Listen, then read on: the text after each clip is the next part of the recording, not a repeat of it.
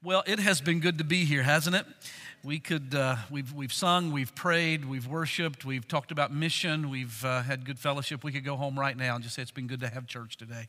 But let's don't, because I prepared a message. So uh, let me go ahead and deliver that. You should have your Bibles open to Psalm 145. One more time, you have an opportunity today. This is going to be your last time in church to have this opportunity. So take advantage of it. Lean over to the person next to you and tell them, get a grip. Tell them, get a grip. There you go. Get a grip. Let me welcome you to the final week. This is week four, uh, the final week of this series where we have been learning to get a grip on our finances, to get a grip on how we manage what God entrusts to us.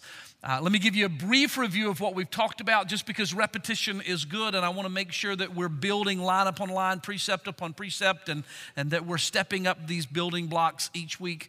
As we go three weeks ago, when we began, we were talking about generosity. We learned to get a grip on, not generosity, gratitude, I should say. We learned to get a grip on gratitude. We were in Matthew 6 where we talked about the fact that God is our provider. He provides all that we need, and we can simply live with a heart of thankfulness. That was week one. Week two was when we were talking about generosity. Second Corinthians 8 and 9, we were learning how to live with generosity. And we talked about the fact that we're all born how? How are we all born? Say it. Yeah, stingy. We're all born stingy, and we all ought to be born again generous. And generosity is a choice that we make. That was week number two gratitude, generosity. Week number three, last week, we were talking about getting a grip on stewardship. We were studying Luke 16, where we learned about the unjust steward and how that God has entrusted everything that we have to us and that we are to be trustworthy as we manage those things for His glory. You'll remember last week this essential stewardship principle, and we're going to put it on the screen. I want you on both campuses and even at home, I want you to say this out loud with me as they put it up on the screen. It is that God is the owner and I am the manager. Would you say it with me? God is the owner, I am the manager. It's an essential ethic of everyone who understands stewardship. I don't own anything. I don't really have the right to anything. Everything that is in my possession has been given to me, lent to me really, by God. And He expects me to manage those things in a way that honors Him. And by the way, that's not just my money, it certainly is my treasure, but it's also my time.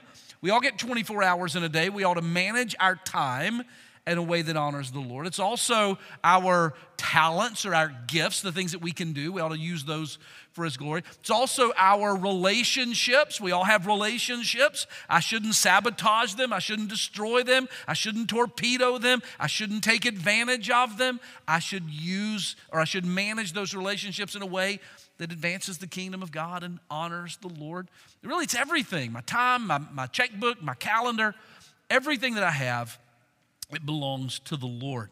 So God is the owner, I'm the manager. That's that essential stewardship principle.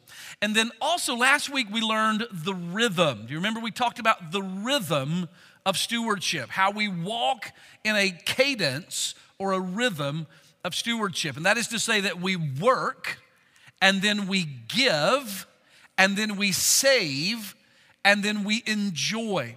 That's the right rhythm of stewardship.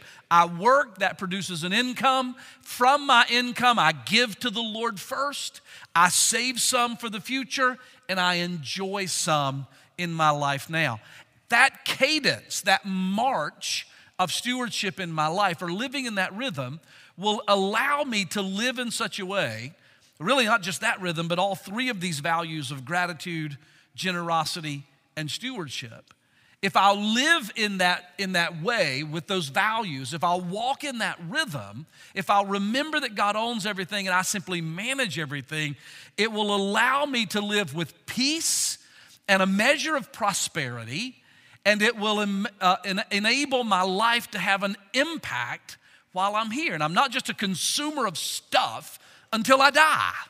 No, I'm living in a rhythm and in a cadence and in a way and with some values that allows us to have impact while we're here.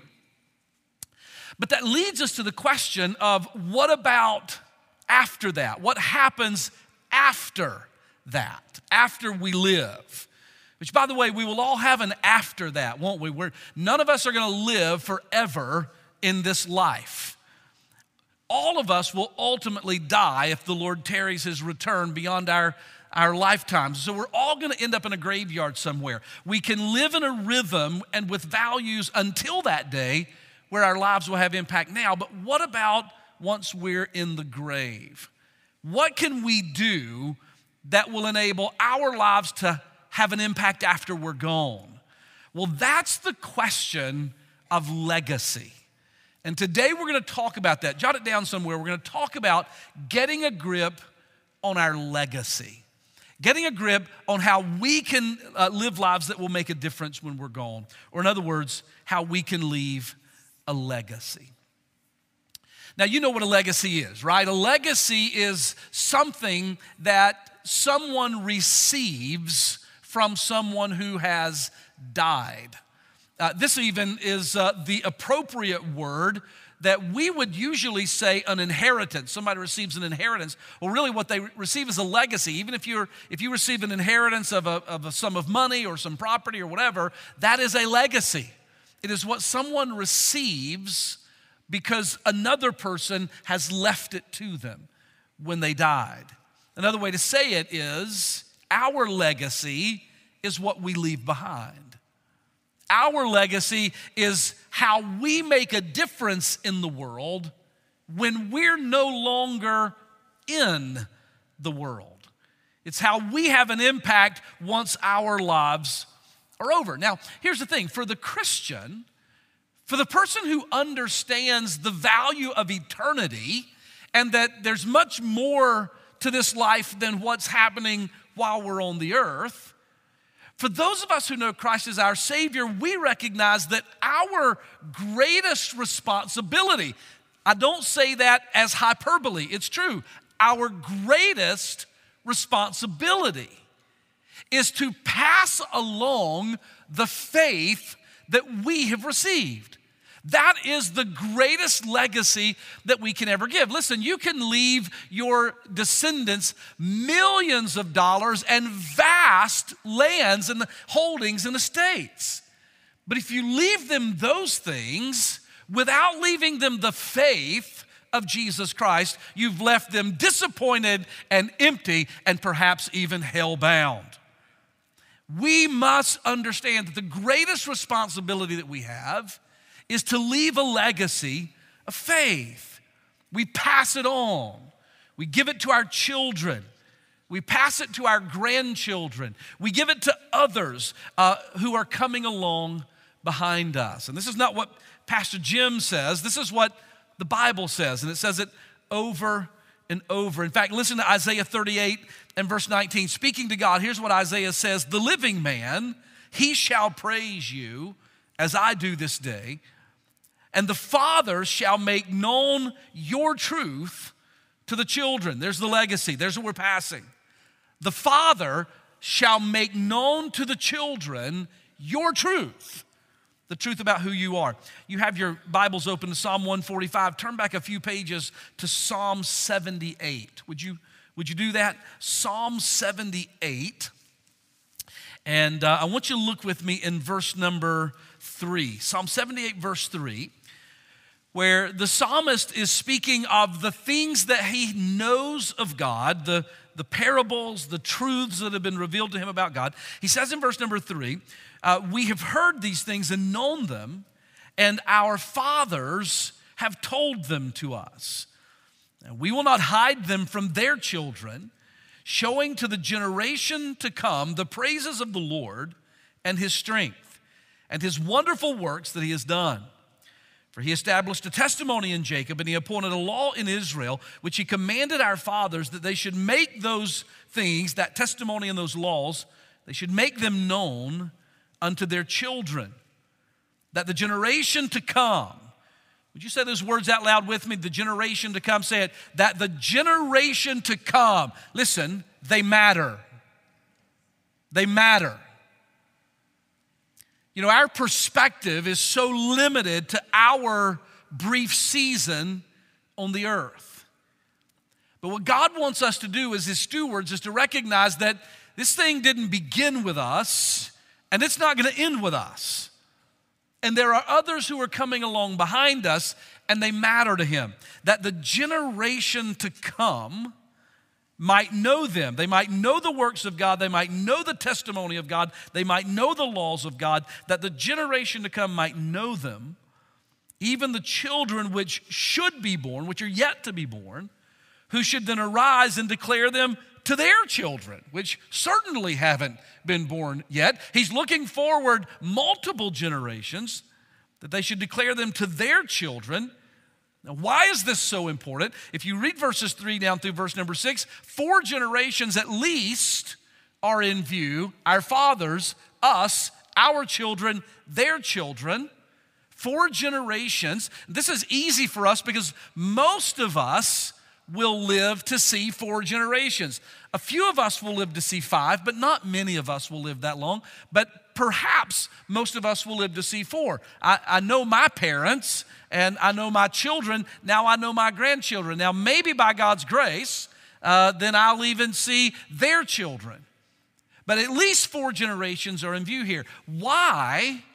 should we be so concerned about taking the faith of Jesus, the things of God, the truths of God which we've received, and passing those things along to the next generation and to uh, future and following generations? Look at verse 7. Here's why. So that they might, that is, those who haven't even been born yet, so that they might, because we passed along what we knew, that they might set their hope in God. That's why it matters that they might set their hope in God and not forget the works of God, but keep his commandments. Do you see it? Here's the value proposition. Here's the reason this matters is because there are future generations coming. And do you know what they will need? They will need to set their hope in God. They will need to know his laws, his word, and they will need to keep his commandments and obey him. So, the Bible tells us over and over again that we are to leave a legacy and that we're to leave a legacy of faith. Now, back to Psalm 145. That's our text. I want to read this text today. Uh, let me tell you before we read it, this is a Psalm of David, Psalm 145, written by King David, written late in his life. In fact, many people believe Psalm 145 is the final psalm that David ever wrote. It was written after many years of, of knowing the Lord and walking with Him and having a long uh, experience with God and His goodness and His power and, and His mercy. It is a psalm of praise in the highest degree. It is praise uh, exalted. I need to tell you that some of you are going to be a little uncomfortable with it that the pitch of this praise in Psalm 145 is so high that you're going to wince a little bit at it. You're going to be a little uncomfortable with it because it's going to go a little higher, a little further than maybe you have ever been comfortable going in your own life. It is, some have said, a lesson in praise. In fact, one writer that I read uh, this week said that Psalm 145 could be a textbook if you were taking a class called Praise 101. Psalm 145 would be the textbook for that class. It's a beautiful psalm. We'll read uh, about half of it, a little more than half of it. Psalm 145, beginning in verse number one I will extol thee, my God, O King I will bless thy name forever and ever. Every day will I bless thee, and I will praise thy name forever and ever. Great is the Lord, and greatly to be praised. And his greatness is unsearchable, unfathomable. One generation shall praise thy works to another, and shall declare thy mighty acts.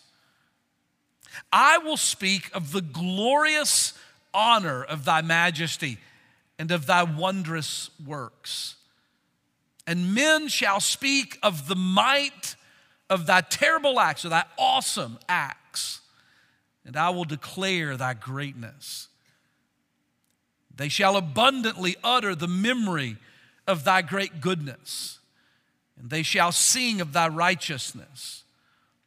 The Lord is gracious and full of compassion. He is slow to anger and of great mercy. The Lord is good to all, and his tender mercies are over all his works. All of thy works shall praise thee, O Lord, and thy saints shall bless thee. They shall speak of the glory of thy kingdom and talk of thy power to make known to the sons of men his mighty acts and the glorious majesty of his kingdom. For thy kingdom is an everlasting kingdom, and thy dominion endureth throughout all generations. Do you hear it? The high pitch, the emphatic, the celebratory praise of Psalm 145. Interestingly, by the way, Psalm 145, uh, probably the last psalm that David wrote, but it introduces uh, the last five psalms of the book of Psalms, the song book of the Hebrew people, the book of Psalms. These last five, Psalm 146, 47, 48, 49, and 150, these are called the Psalms of Praise. And they're called that because all five of them begin with this phrase. Uh, look at Psalm 146, verse 1 Praise ye the Lord. Psalm 147, verse 1 Praise ye the Lord. Psalm 148, verse 1 Praise ye the Lord. Psalm 149, verse 1 Praise ye the Lord. Psalm 140 or 150, verse 1 Praise ye the Lord. These are called the Psalms of Praise or the Psalms of Hallelujah. Because you may already know this, but let me just remind you that the English phrase, praise ye the Lord, means that that's the English equivalent of the single Hebrew word, hallelujah. And so each of these final five Psalms begins with hallelujah. Uh, why don't we say that word out loud together? It's not a word that you use very often, but today's a good day to use it. It's five syllables, but you're smart people and articulate. I know you can do it. Let's say it out loud together. One, two, three. Hallelujah. Wow, that was great. Do it one more time. Let me hear you, Merriman. Hallelujah. Right. This means praise you, the Lord. I have a friend of mine who every time I pray with him, he begins his prayer, first word out of his mouth, he'll bow his head, he'll say, Hallelujah, Lord and then he get, begins to pray. I thought, what a great way to begin your prayer. Psalm 145 introduces us to the final section, the final uh, part of the book of Psalms, which is the Psalms of praise. I want you to go back to Psalm 145 and in verse number four, I want you to circle it. And maybe, you know, it's hard to circle the whole verse, maybe just highlight it some way, put a, an asterisk in the margin next to it.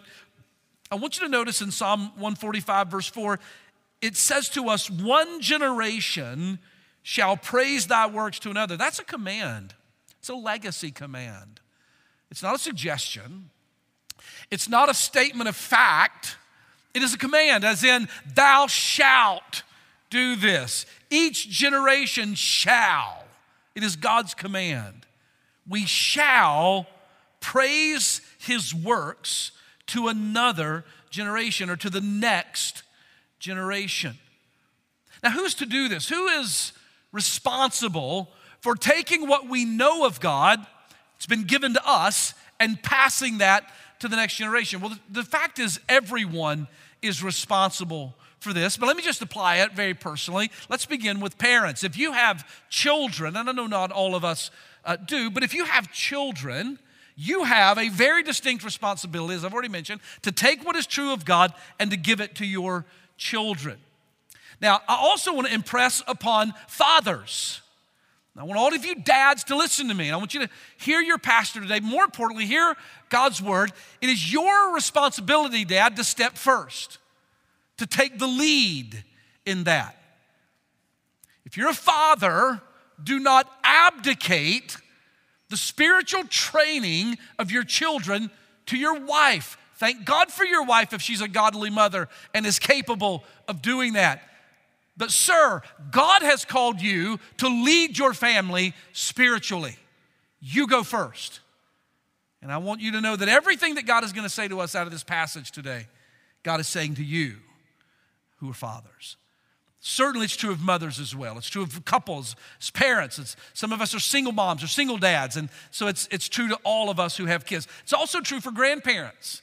Grandparents have the great blessing of influencing their grandchildren and passing along what is true. But it's not only true to those who have kids, it's true for all of us. We all have people coming along behind us. There's a future generation coming in our, in our friends and in our influences and in our church and in our life group, and we need to be sure that we are passing along what is true.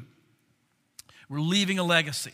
So, how do we do that? What does that look like? Well, David tells us in Psalm 145, he says that leaving a legacy means, write this down, that we are teaching the next generation of God's greatness.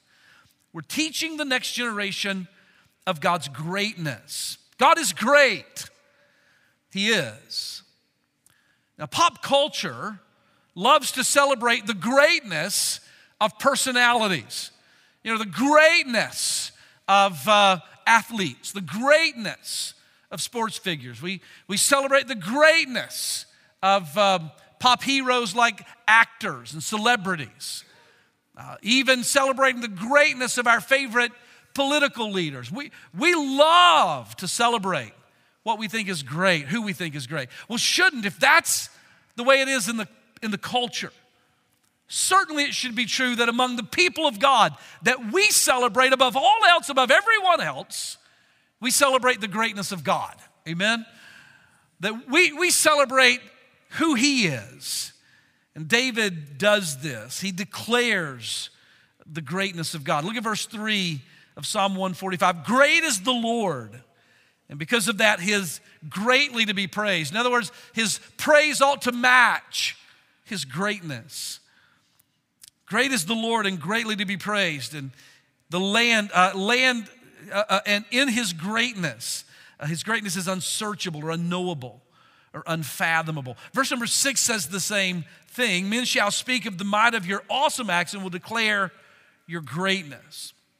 Now, when the Bible says that God's great, what it's speaking of is the superlative quality of who God is. Simply, it means no one, nothing is above him or beyond him. Nothing.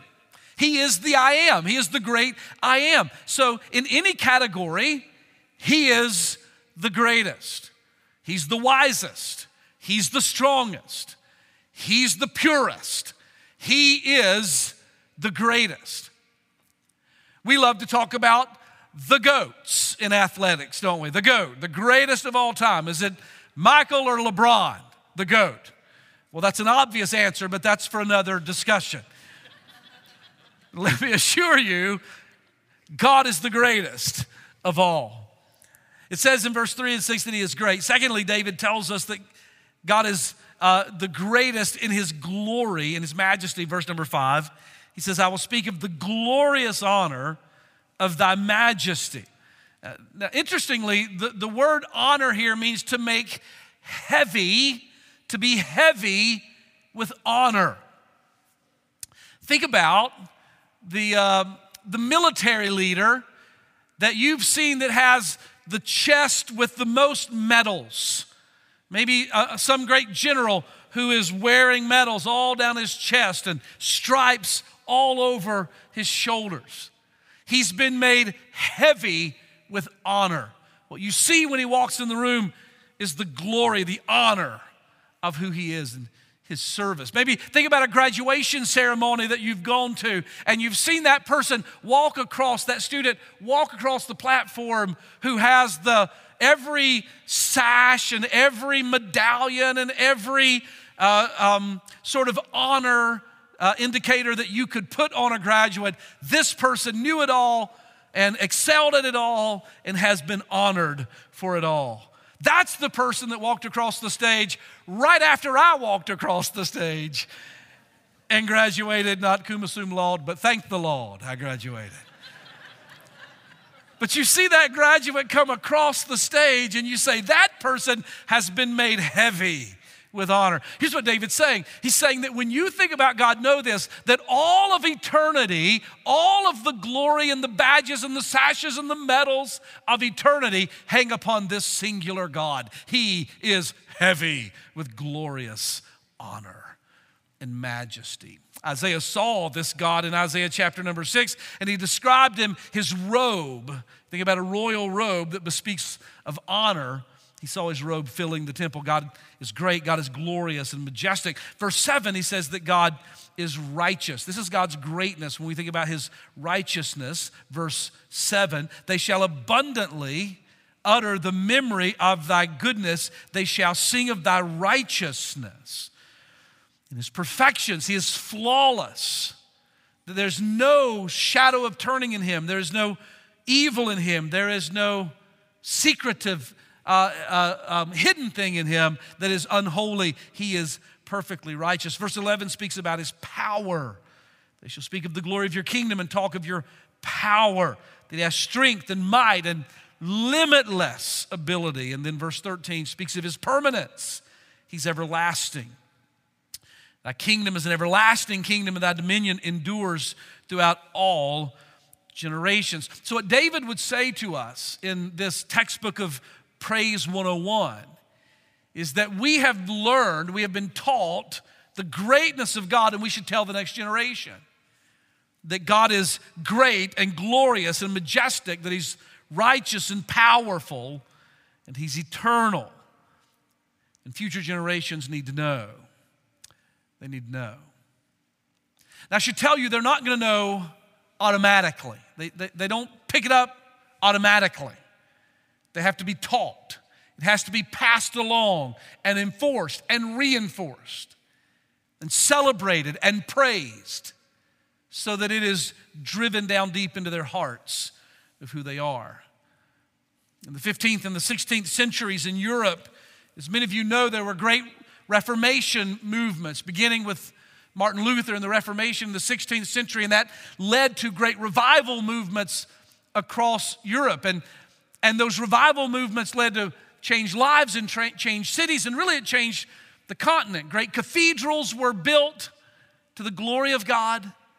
And yet, today, if you travel almost anywhere in Europe, those cathedrals and most of the churches in Europe are empty because somewhere in the last few centuries, somebody forgot to tell the next generation of the greatness of God. And that can happen, and I think it is happening in our nation already.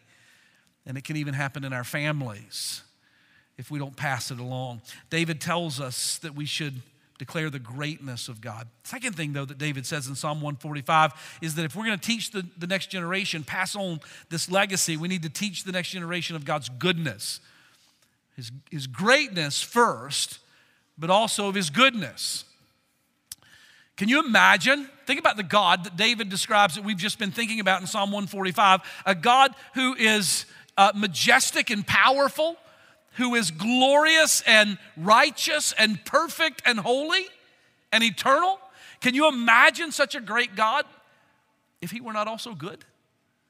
Well, that would be the most fearsome being in all eternity. If God were that perfect and powerful, and yet if he were not kind and good. But David says that he's good, and we need to tell the next generation that he's good. Look at verse number seven. They shall abundantly utter the memory of thy great goodness. He's saying in verse number seven that God does not do good, but rather God is good. Goodness is not something that God does, goodness is who God is. He is good. He says in verse number eight, He is full of grace. The Lord is gracious and full of compassion. Praise God, he is slow to anger and he is of great mercy. The word here in verse number eight is the Hebrew word chesed. I've taught you this word before. It means his long suffering, his patient kindness, that he is just perpetually kind. Are you glad that this is the character of your God? Perpetually kind. His mercies are new every morning. He's patient with us slow to anger. God is great and God is good. David gives us the theology of our legacy in Psalm 145. He teaches us the goodness of God, the greatness of God. It is what is true of God. And even when I say it that way, God is great, God is good. You may remember the, the little blessing that you prayed over your meal, many of you did as a child, where we said, God is great, God is good. Thank you, Lord, for our food. By his hands we all are fed. Give us, Lord, our daily bread. God is great, God is good. It's good theology to teach your little ones. God is great and God is good. He teaches us this theology of who God is, what it is that we need to pass along, but he also indicates in this passage how it is that we pass along this legacy. These are the things I know about God. He's great and he's good. But how do I pass that to the next generation? Because, quite honestly, sometimes they don't seem very interested, do they? And sometimes they seem really distracted. And the truth is, there are a lot of competing voices telling them a lot of things that are the opposite of these truths. So, what do I do as a parent? What do I do as a grandparent? What do we do as a church? How, does it, how is it that we can pass along this legacy? Well, I think there are some things that we can do. Write it down. Number one, I would say that we most influence the next generation with our words. Start by talking. We most influence the next generation with our words. Verse 5, verse 11 talk about speaking. I will speak, verse 5 says, I will speak of the glorious honor of your majesty and of your wondrous works. Now, by the way, the word that's translated speak in verse number 5 really, really in the first place means to meditate and then speak. Here's another way to say it it means to speak thoughtfully. To speak thoughtfully to the next generation about our God. Listen to what he says in verse number 11. Verse 11, he says, They shall speak of the glory of your kingdom, and they shall talk of your power. Now, a moment ago, I referenced fathers. The statistics that are, that are the most discouraging facts about how infrequently fathers speak to their children, have a conversation with their children, bring into sharp view the need that we would talk to them about the things of God. Do you know that they say that on average, a father spends less than five minutes a day in conversation with his children? Serious conversation, not five minutes a day. And when they're growing, these little ones, we only have so many years with them before they're gonna move on out. And fathers, especially, but certainly mothers and grandparents as well, let me challenge you to take up the mantle of David's challenge to give your legacy, the legacy of faith to your children and grandchildren by meditating on what is true of God, knowing in your own heart what is true of God, and then talking about those things to your kids.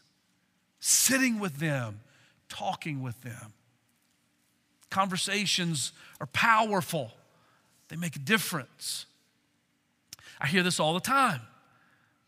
You know, someone will pass away, and family members will say to me, Well, yeah, I think they were a Christian. I mean, they sure lived like one, but they never really talked about it much. Listen to your pastor, talk about it. Don't let your children or your grandchildren gather at your grave and go, Well, just never said much about it. No! Give them what is true of God. Talk to them about how great and how good God is. Give them your testimony. Tell them your own story. And tell them how God has been good to you. In the 12th century, St. Francis of Assisi reportedly said, Preach the gospel at all times and if necessary, use words. It's the dumbest statement in the history of Christendom. Now, some would say he didn't even really say that. He said something close to that. I don't know. But you have to use words. Speak the things of God. We influence when we talk, words make a difference. Secondly, I would say to you that the way that we pass along this legacy is to say that we most inspire the next generation with our worship. So we most influence them with our words, but then we inspire them with our worship. Verse 1, verse 2, verse 7. This is why I said you might be a little uncomfortable with this because in verse 1 he says, I will extol thee. It means I will lift you high. I will bless you, verse 1, verse 2. It means I will kneel down before you. I will praise you, verse number 2. It's the Hebrew word hallel, hallelujah. It means I will shout for joy. I will boast in you. I will sing out, verse 7, shouting for joy. I will sing out loud. Here's the thing if you want to pass along a legacy of the faith to your kids, let, if y'all are listening, shout amen. amen. Now, you listen to me, you middle aged folks and older folks, and I'm one of you, so I can say this. I challenge you to let your expressions of praise rise to the level of the greatness of your God. Because what happens in churches so often and yea, even sometimes, and with some of us here at Brookstone, is that the younger generation come into worship and their praise is far and away out in front of the older folks while we stand just waiting for the music to end. I'm going to challenge you let the youth of our church see the adults of our church praise him to the degree that he deserves. Let your you want to influence and leave a legacy, you let your kids say this when you pass. I'm going to tell you something about my daddy. He couldn't sing a lick, but that didn't stop him from trying.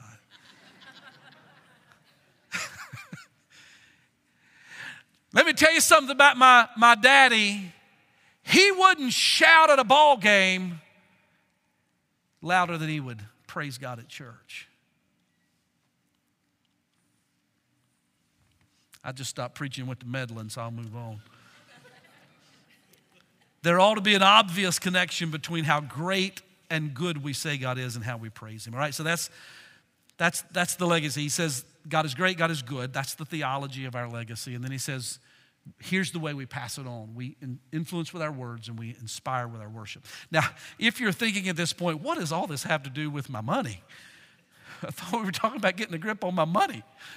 Well, I'm glad you hung around to the end. That's the last point, all right? So jot it down it is that we most impact the next generation with our wealth. So you see, we influence them with our words, we inspire them with our worship, but we impact them with our wealth. Listen to what he says in verse number four one generation shall declare your glories, your praise, your works to the next generation. Verse number six, they shall declare your greatness. The word declare means to put out in the front to shine a light on or to highlight. The greatness of God, the goodness of God is going to be put and given the primary importance as we declare it. Then in verse 12, he says, To make known to the sons of men his mighty acts and the glorious majesty of his kingdom. The word make known means to cause to understand, to explain it, to show it so that they will actually understand it. Here's the question How can we make certain that Christ is known, that he is understood, that his glory and his might and his majesty, his greatness and his goodness, that those things are front and center and being made known and understood by the next generation? How can we do that after we're gone? Once my words have faded from memory and my lips, my praise has been quieted by death, how can I know that my life will be causing Christ to be magnified? Well, I would suggest to you that the way that we do that is by investing our wealth into those into that organism, that organization that God has designed to make Christ known and that will outlive us. And that's the church. And even, even parachurch organizations that partner with the local church that do great gospel ministry. Here's what I know one day I'm going to die, but do you know what won't die the day that I die? Brookstone Church won't die. It won't. The ministry will go on. And, and my voice will be silenced, and my, my, my praise will be mute. But what I have in this life invested into this body will continue to make Christ known. And so we impact future generations with our wealth. We can give it, we can invest it. Let me suggest two things as we close. Number one, I mentioned this in passing last week. Let me just drill down on it for a, for a minute here. And that is to say that I, I challenge you to support uh, your church with your tithe. You make it an investment of your life while you're living, you're working, you're earning an income, God's giving you some resource that you say, I'm going to make sure that when I'm gone, my church is still carrying on. And so I'm going to support it so that it will be strong. Malachi 3:10 says bring all the tithes into the storehouse. He doesn't say take it and scatter it. He says you bring the tithe into the storehouse so that my storehouse, my house may be full. And so, where you're ministered to, where you're served, where the gospel is proclaimed to your children, where your gospel, the gospel is proclaimed to your grandchildren and to your community, I challenge you to support your church with the tithe. I would say that if I were not the pastor of this church, I would say this if I were speaking to any other local congregation. Support the church with your tithe. Secondly, something that none uh, that some of you have never considered, and I would challenge you to consider it, is to include your church in your estate planning. That you would prepare that what you leave behind, that part of that is going to go to the work of God. And that's modeled by David. Second Chronicles tells us that David knew that he was not going to build the temple, but he knew that he could help the temple be built. And so he prepared gold and silver and iron and all that was needed so that when Solomon took his place on the throne, Solomon could build the temple and he would have everything that he needed. And so David, in fact, uh, Second Chronicles uh, says to us, in uh, First Chronicles 22 and verse 5 says, so David prepared before he died. And he determined that he would make sure that the church had what it needed in the long term. I challenge you to do that. It would be one of the greatest investments that you will make in, uh, in your estate planning. Uh, you should know that over the years, some people uh, have done that, and it has brought, brought great blessing and ability into the ministry, and others continue to do it now. I would encourage all of you to do it. Listen, loved ones, if we will live with these values, God provides me all that I need, I'm going to be grateful. I was born stingy, but I'm born again now. I'm going to choose generosity. Everything I have has been lent to me by God. I'm going to manage it for His glory. I'm going to walk in this rhythm work, give, save, enjoy. And then I'm going to take what I know of God and I'm going to pass it on. And part of the way I'm going to do that is by investing the wealth that God entrusts me into His kingdom. If we'll live with those four values, then I promise you, then we will be uh, having a good grip on what God has called us to do with finances. Do you know you can't give away what you don't possess, right? You can't leave to others what you've never had yourself. And so, if you don't know Jesus as your Savior, my challenge to you is give your life to Christ. Confess your sins, admit that you're a sinner, believe that Christ died on the cross and rose from the dead to pay the penalty for your sins and to purchase a place for you in heaven, and trust Jesus alone to be your Savior.